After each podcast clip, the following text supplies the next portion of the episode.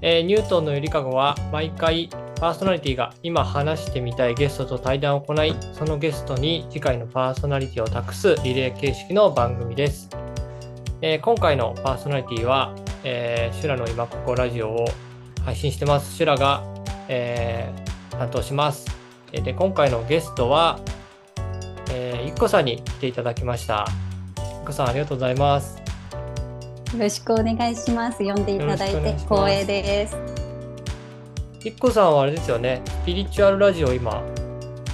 はい、そうですね。じゃあ私の自己紹介をあ少々させていただきます。えっ、と私は現在アメリカのコロラド州というところに11年住んでいます。えー、18歳、14歳、11歳の子育てをしながら、子供の頃から好きなスピリチュアルの世界を探求しています。で気候とクリスタルボールを用いた周波数調整のヒーリングセッションを対面と遠隔でもやらせていただいています。で、えー、と今ちょっと紹介していただいたスピリチュアルラジオというポッドキャストなんですがもともとはスピリベラジオという名前で、えー現在は名前を改名してやっているんですけれどもスピリチュアルラジオではスピリチュアルに縁がない人にスピリチュアル的生き方を知っていただきでそれぞれの人生をより楽に楽しく明るく生きていくきっかけを提供できればいいなと思って始めています。え最初のあのポッドキャストの名前からね、はいこう解明したんですけれどもその理由はあのポストポッドキャストを始めた当初は世の中のなんかいろんなニュースなどなんかジャンルに問わず、そういったものにスピリチュアルを絡めてお話をしていくつもりだったんですけれどもはい。あのなんですがやっていくうちにもっと生活に根ざしたみんなが毎日の生活の中で活用できるようなスピリチュアルのお話をする形に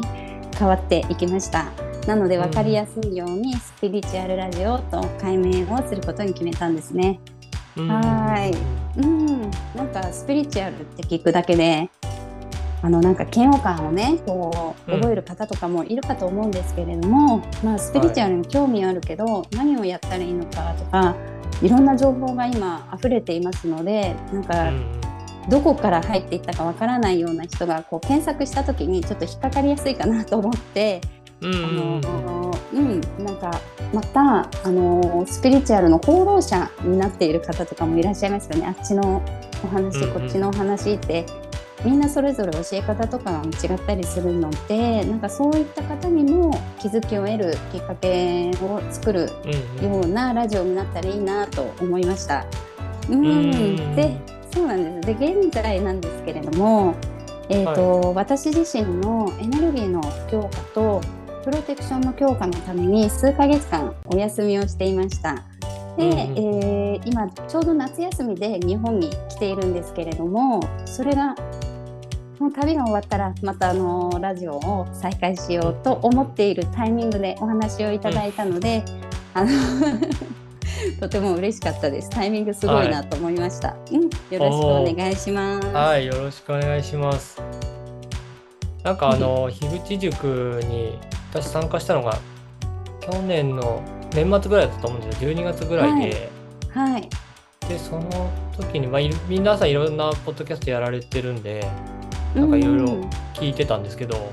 まあ、その時はスピリベラジオが、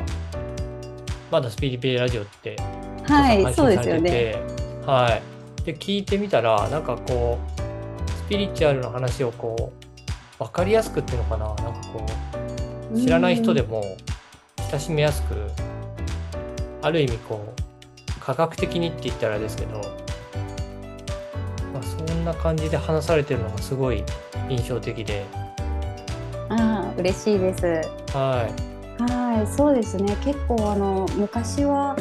エネルギーってなんだとかも全然わからないようなことが量子力学がどんどんどんどん進んできて、いや実はこの今までやってる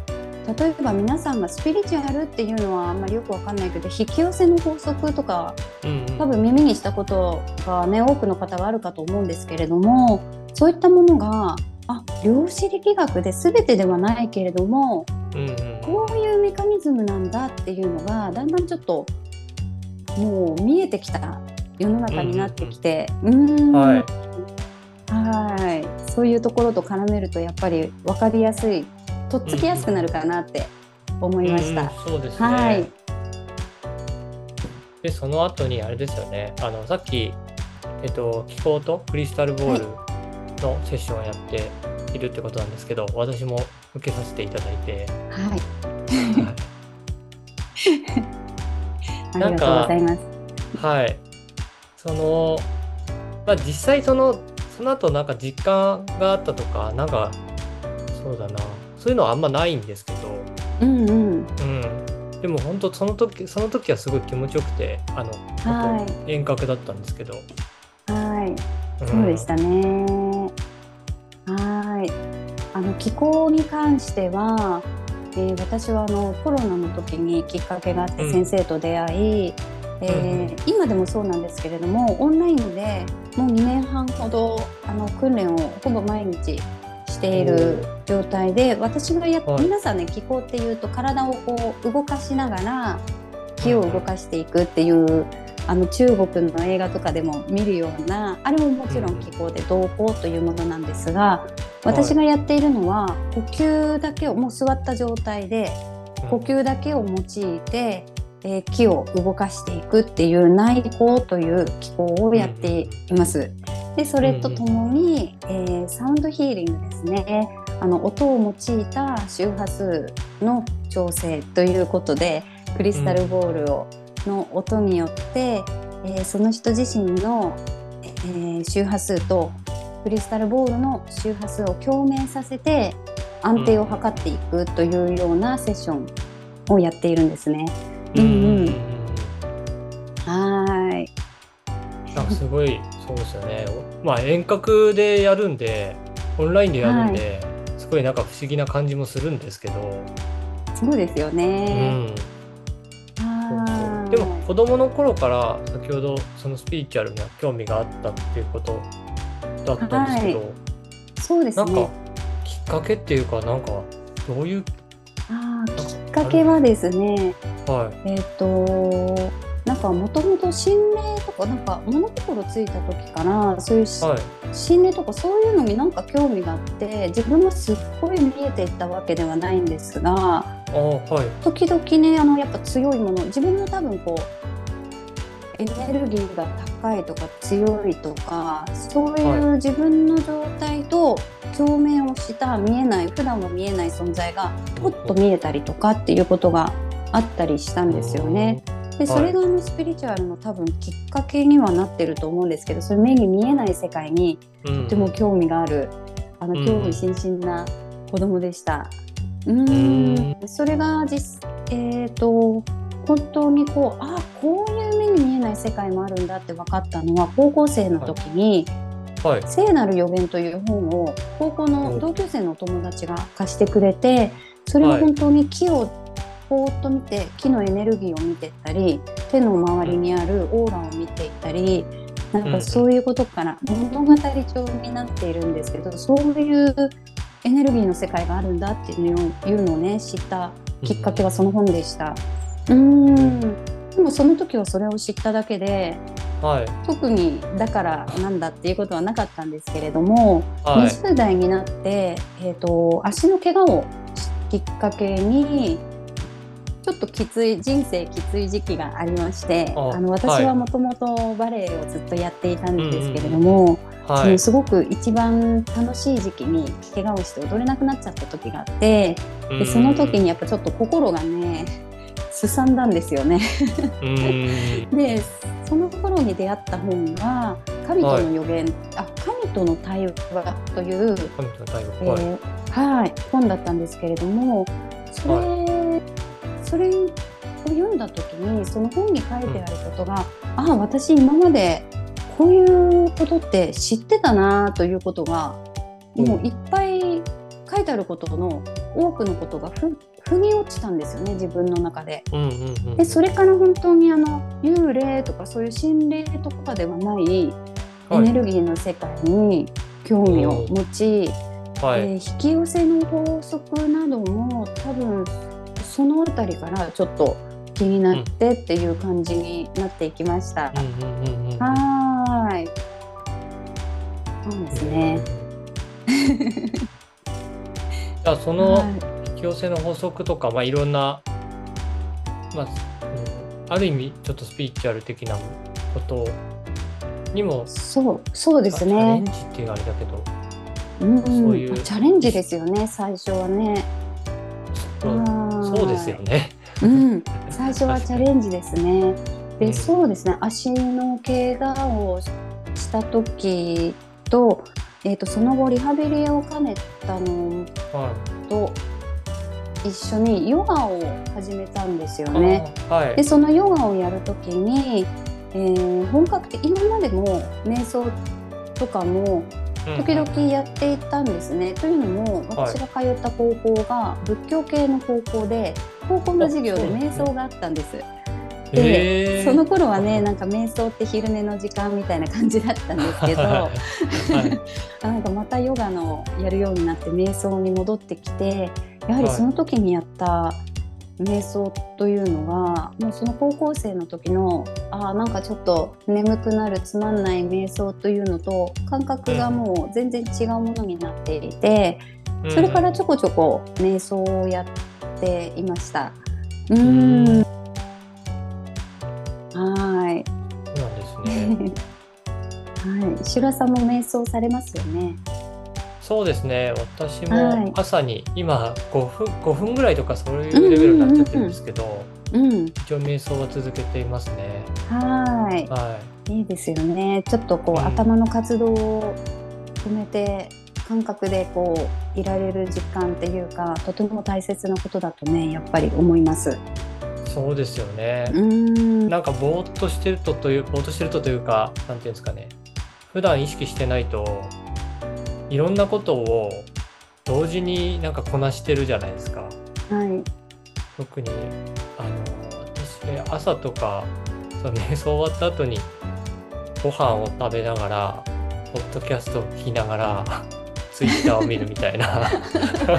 忙しい。瞑想やった意味あるのかみたいな、うんうんうん。うん、でもう現も、代人の生活ですよね。は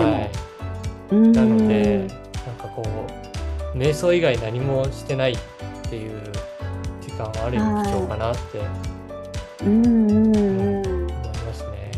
そうですよね。うん。はい、でも私それでも27で1人目の子供ができて、子供ができてからやっぱりすごく子育てとても忙しくて、うんあんまりこう瞑想なんかできる時間もそうそうなかったり、うん。少しそういったことから離れていってたんですが、はいそれでもヨガは、えー続けていたしそのヨガに行けばそこで瞑想をしたりっていうことはあって、ははい。い。でもう本当にスピリチュアルあのあみんな本当にスピリチュアルなんだなっていうのに気づいはい。気づいたのはもう本当大人になってからですね。40多分40今私は今年で47になるんですけれども、はい。40歳になったかならないかぐらいからですね。そのきっかけはちょっとよく覚えてないんですけれども。はい。はーい 何だったんだろう。なんかふーって。そうですね。いつからか瞑想をすると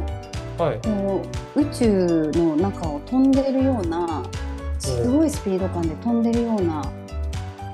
あの感覚があるんですよね。ものすごいスピードで自分がこうピャーッと飛んでいてはい。であちょっと怖くなるタイミングとかがあってでそれでパッて目が覚まる、ね、目開けるとふっと現実に戻ってくるような感じだったり。そういうことがやっぱ続いていくうちにうん。もう瞑想するその意識を向けただけで実際には瞑想をしていなくても、うん。あの第六チャクラのところがねふわーってなっていくんですよ。うん。そう そうですね。ここら辺ちょうど眉間のあたりが最初はちょっとチリチリしたくすぐったいような感覚だったんですけどそれがねもうねそこからふわーってわかんないですよね。あのスター・ウォーズとかで、はい。そうスター・ウォーズとかであの宇宙系の映画とかで宇宙船がこうワープするときに星が直線になるじゃないですか、シュワーンって、ああいう感じなんです。ああいう感じで自分がこぐわーってなっていくっていうのがもうずっとあって、でだから何っていう感じではなかったんですけどでもだんだんそういう感覚を瞑想の中で毎日やってると瞑想以外の時間でもうんあもうちょっとさっきも言ったんですけど少し意識をこうそこを意識をこうシフトするっていうのかな？シフトさせると、もうその感覚にもう行くことができるんですよね。で,、へはい、でなおさら強くなったのは2年半に気候をやっぱり始めてからーあはい。あの自分のエネルギーにもっともっとフォーカスをしてうんうんうんあの宇宙エネルギーを取り込んで土地のエネルギーを取り込んでっていうことをやっているので、いろいろなことがあの思考ではなくもう直感で今は生きているような感じになっています。へえそうなんですね。うーんそうですね。白さんはどうですか？瞑想の時に不思議な体験とかされたことありますか、あそうですねなんか一回だけあの瞑想して瞑想してし終わって目を開けたらちょうど朝日が昇ってるタイミングだったんですよ。その時になんかこうあその朝日にこう朝日に溶けてしまうというかはい。なんかこう、まあ、朝日、まあ、朝日なのか自分なのかっていうとちょっと大げさですけど、うんうん。なんかい一体になったような感覚があって体がこうなんかこう光に照らされて溶けてってすごい暖かくなってじわーっとしてみたいなのがあったんですよね。ただなんかそれ一回経験してしまってなんかもう一回なんかああいうことを味わいたいなって思い始めてから。なんかあんまりこう瞑想に集中できなくなったというか、ああそうですね、なんかそういうのまああるあるですよね。なんかしたいっていうことはできないことと、できないことを求めていることと実は同等だったりするんですね。であのーすごいわかりしたいにくいしたいっていうこと。やりやりたいっていうこと。何かをやりたいとか何かを欲しいっていうことは今私はそれができないって言ってることと同じなんです、宇宙から見ると。うんなのでただ単にその時の感覚をなんか胸の中から思い出していくみたいな頭をなんていうのかな頭ではなくこの胸の心臓から思い出していくみたいな感覚なんとなくこう体を覚え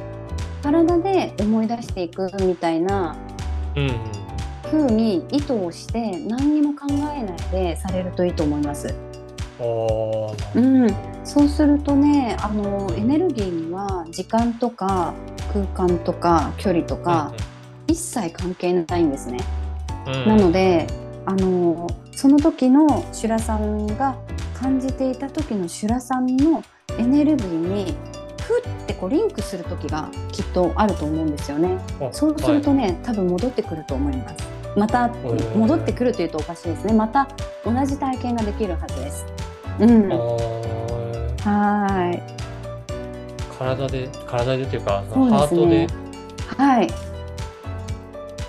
感じればいいんですね。そうなんです。感じればいいんです。なんか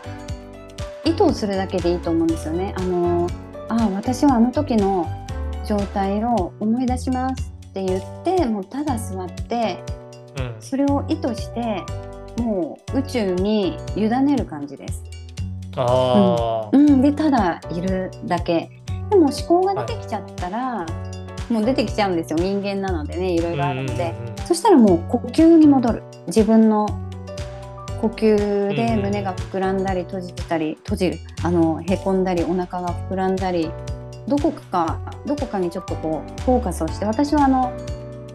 そうですね鼻気口を使う気口ではね口呼吸なんですよね肺呼吸なんですけどうん瞑想する時は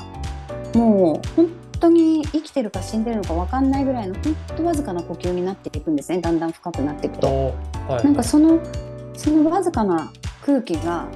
鼻のところをこう通っていくその感覚にちょっと集中するんです私は。うんうんうん。でそうするとすごく静私の場合はですけれどもすごく静かな状態になって、でまたただ委ねている。でもまた何かが浮かんできたらまたその鼻のところを通る空気の感覚にちょっとフォーカスをして戻っていくみたいな、う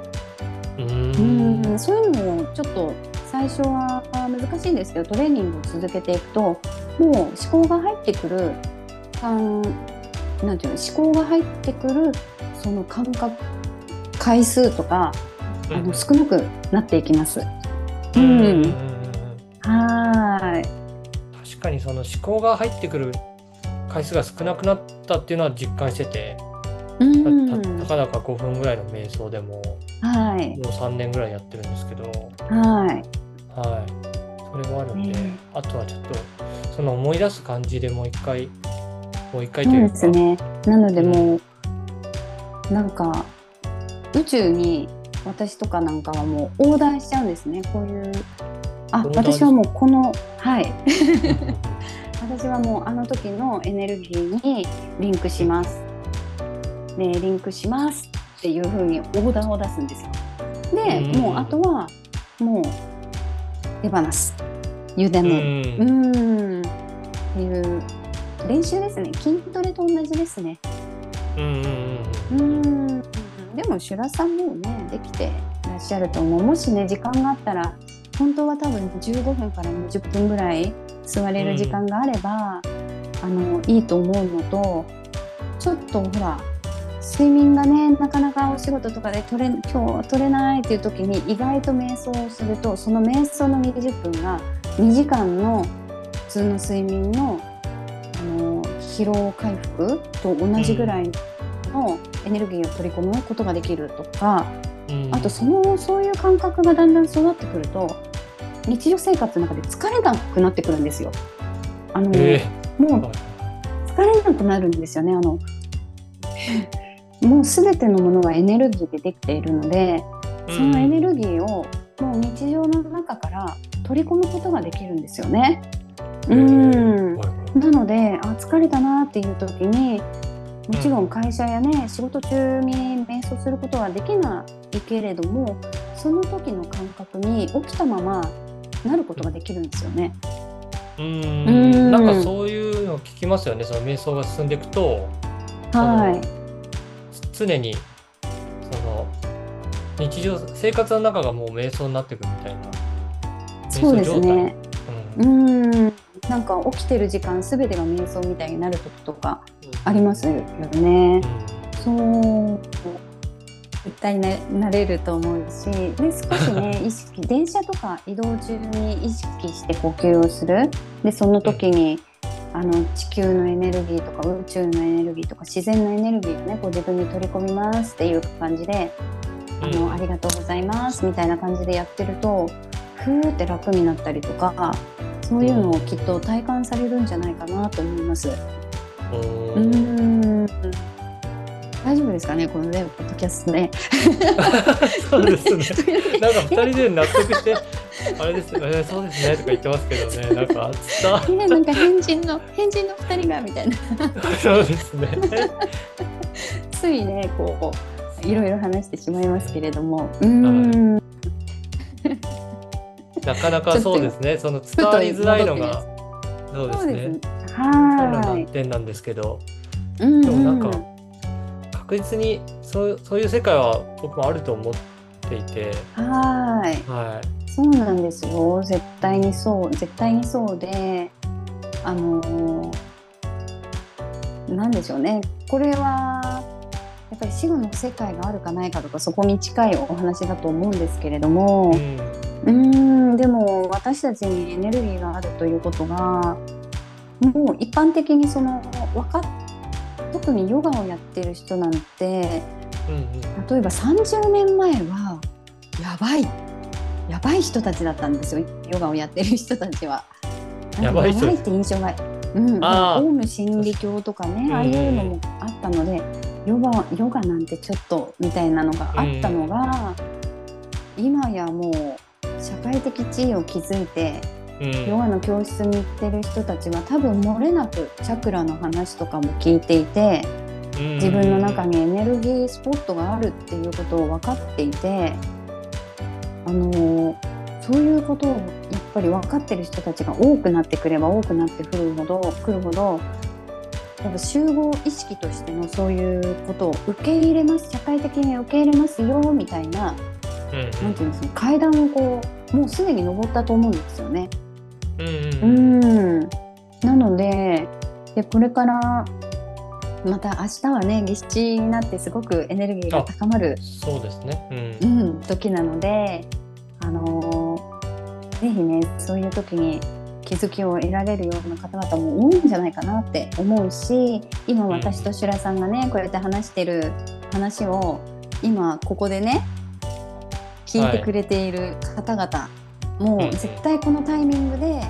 そういった目に見えないエネルギーのお話をこう聞いたっていうことはそのタイミングはあなたには来ていますよっていうことなんです。で宇宙からのそういうサインが来ていますよっていうことなんですよね。うんうん、なので本当になんかそういうことを分かってくると何がいいかって日常がすごく楽になるんですよ。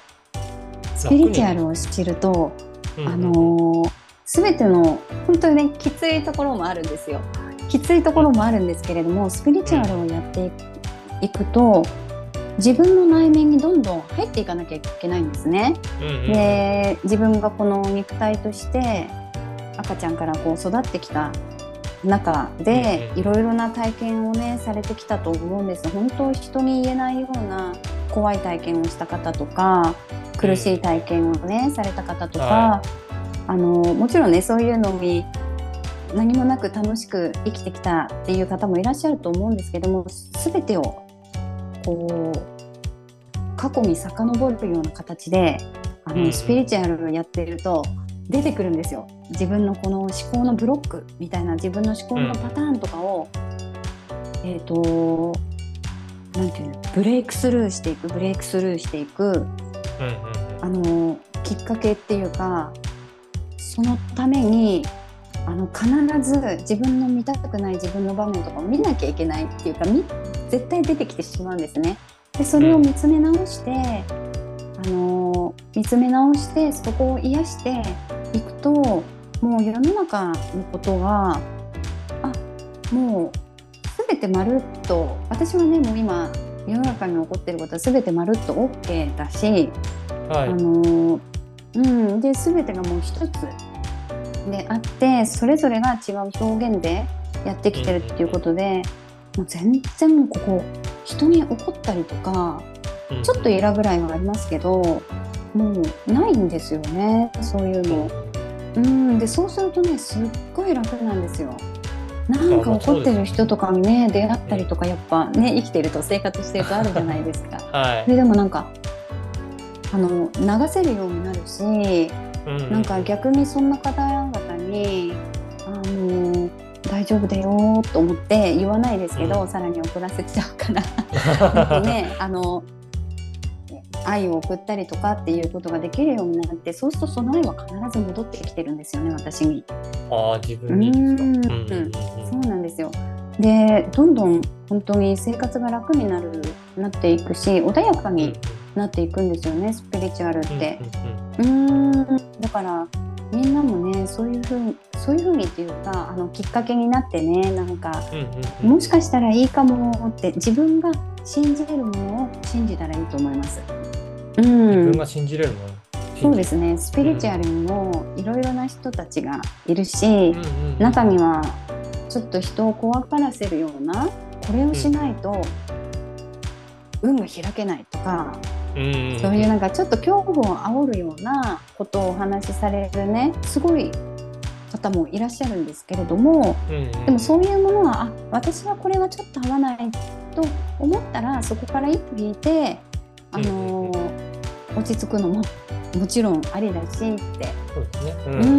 ーんいいなと思います。とりあえずでももう皆さんそれぞれがもう光の存在なのうんで、うん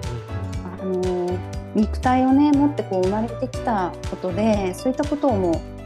う忘れて新しくこの地球の人生を楽しむっていう体験をしに皆さん来てるんですよ。なので光を自分の光を忘れるっていうことを設定してほとんどの方が来ているのであの辛い体験とかいっぱいあるんですけどでも自分が光だってちゃんと気づくことができれば周りの人もそれぞれみんな光なんですよね。みんなが光だっていうことに気づくことができて、そうするとすごく周りに対して自分に対して優しくなることができて、それはもうすごく楽に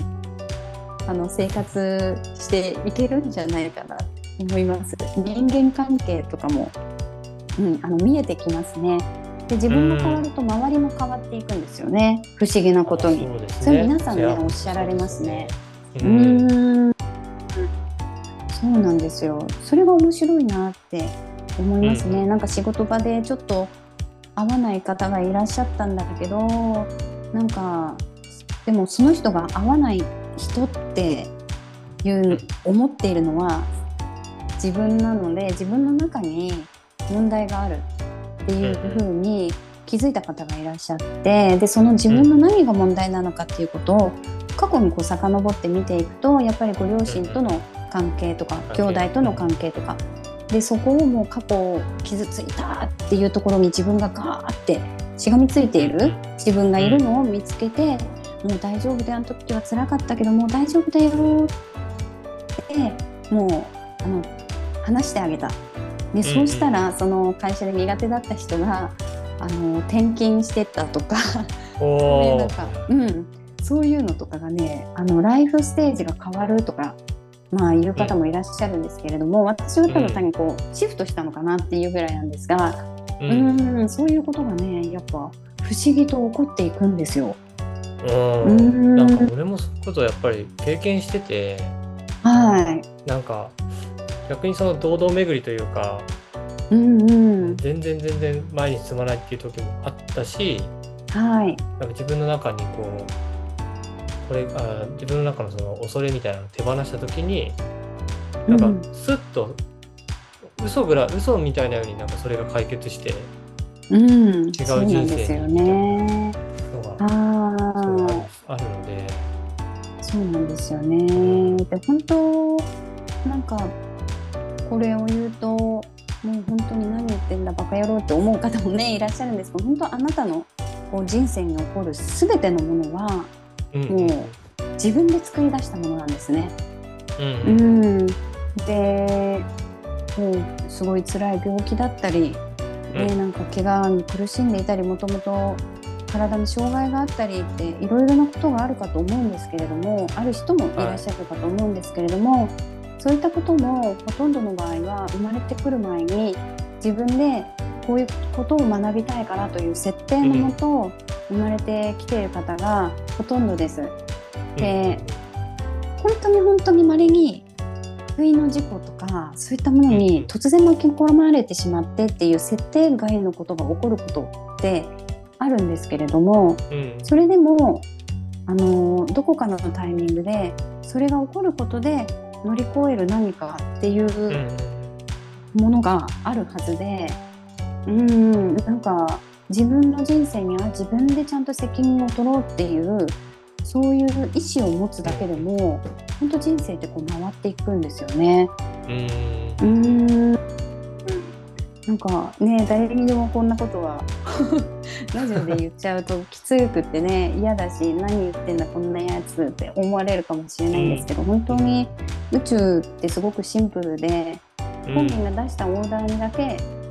あのオーダーだけがこう起こっていくっていう風になっているんですよね。うん、ん。なんか 整えていく。で自分自身の幸せを追求していく自分の何が幸せか分からなかったら自分が楽しいなって思えることを追求していくワクワクすること、まあ、ワクワクすることってよく言いますけれどもなんか分かると思うんですよね。何かやっててあこれは好きだな、でもこれはなんか違うなって。で、そういうあ違うなって思うことはもうやらなくていいんですよ。うん、いやねなんか仕事とかでやんなきゃいけないかもしれないんですけどもうどうしてもやらなきゃいけないことが、でもあるじゃんってなるんですけど、うん。どうしてもやらなければいけないことはその中に何か一つでもいいから楽しみを見つける。パソコンを打つ時の指がいかに早く動くかとか、なんか ねこの隣の人が立ち上がるまでにどれだけタイプができるかとかちょっとしたゲームみたいにして作り出していかにやりたくないことも楽しさに変えていくみたいな感じで、もう自分が楽しくなることを追求していくだけでもうそれだけで地球のためになるんですよ。うん。うん。でそれは些細なことに感じられるかもしれないんですけれども実は本当に宇宙全体を変えていくような大きなエネルギーのシフトで、うん。あのー本当にとても大きなみんな一人それぞれが一人一人それぞれですね。それぞれの方々がもう大きな存在で大きなエネルギーを宇宙に放っているので、うんうん、もう自分の楽しみをどんどん追求していただきたいですね。うん、そうですね。はーい。はい、私もそのなんかい今までこう楽しい楽しみながらはい。あのいろいろ学んできたことはああるんですけどパパタッとなんかおや違うかなって思うこともあったりしてうんうん。でもなんか今まで続けてきたからなんかもったいないなって思いながらもうんやっぱつまんないなって思うことワクワクしないなって思うことがあるあったりするんですよね。うんうんそこも勇気を持ってやめてみたりとか。そうですね。あの、うんほら、完全にやめる必要ないじゃないですか。あの、あ、じゃあ1年だけお休みしようとか、ね、3ヶ月だけ、まあ、なんなら1ヶ月だけお休みしてみようとかで、離れるとまたやりたくなったりとか、それはあの、それを続けていったりする、ほら、それを続けていくと、それだけをやってるわけじゃないので、日常の生活の中で自分自身のエネルギーがどんどん変わっていきますよね。そうすると、その今まで好きだったものをやるやってる時の今までの自分のエネルギーと今のエネルギーとマッチしなくなるんですよ。そうすると共鳴しないので、うん。もうやりたくなくなっちゃうんですよね。共鳴したしないものは。うんなので本当あのーそういうものことがね離れることが許される環境だったら、もう自分の感覚に従ってわがままにあの、うんうんどう していいんだよってうんうん、言いたいですね。はい。うん、うん、そこね結構特に日本の方々はあのー学校でも部活に入ったらなかなかやめられなかったりするじゃないですか。あの今の子供たちはわからないん。ですけど、私のねジェネレーションなん。かはもうい一回入ったら相当な怪我をするしない限りやめられないとか、そういうのがやっぱあったん。ですよね。うん。で今思い返してみるといやーなんかやりたくないのに続けていてだから強制終了が入るっていうことがあるんですよ。仕事にしても何にしてももうそれこそ事故に遭っちゃうとか病気が見つかっちゃうとかそういう、そういう強制終了がもう宇宙からもういい加減にやめなさいっていううんうんうんサインが入ってしまったりすることがあるんですよね。うんうんうんでそういう、んそういうことが分かった時のことをこうふと思い返してみるとあーやっぱあの時無理して私やりたくないこと頑張ってたよねってでも頑張ってたのが美徳だったけど、でも本当は美徳ではないんですよそれは。うんうんううんん自分をもう自分を虐待していることと同じなんですよね。うんうんうんなのでそうですねはーい。よくね、あの人には優しいけど自分を虐待されしてる方、自分をそうやってうん。気づかずに虐待している方って結構多くいらっしゃるんですよね。こうセッションとか受ける方の中にも、ううん。ん。まずそこそこさちょっとちょっと離れてみたらとか、ううんん、で自分自身の感覚が変わっていくと新しい仕事がふって出てきたりとか。なんかお友達が新しいこと始めるのに誘われてやってみることにしました。とかそういう方も結構いらっしゃるんでうん優しく優しくいきましょう。そうですね。それは割とねこれ聞いてくれてる方もすぐできるシンプルなことですね。そうですうね。ん。はーい。ね、環境がどうしても許さないっていう場合もあると思うんですけれども、はい。うん、その中でもちょっと自分に優しくできることを見つけてもらってうんって思い切っあのそうですよねあの本当にスピリチュアルな世界に入ってあらーっと本当に人生が変わっちゃう方もいらっしゃいます中には。あうんうんうんのうん、でもそういう風になるのが必要だったっていうことでもあるしそういうことを、うん、ちゃんと受け入れられる。やっぱこうこの話を今もしね聞いている方々はそういうことを、えー、とも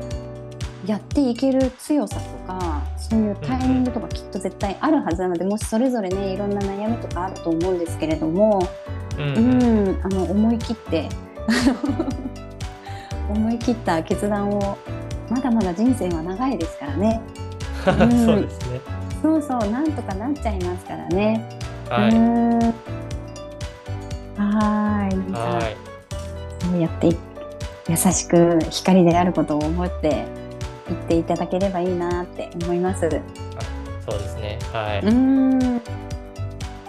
ありがとうございます。あーこちらこそありがとうございます。はいえいえ。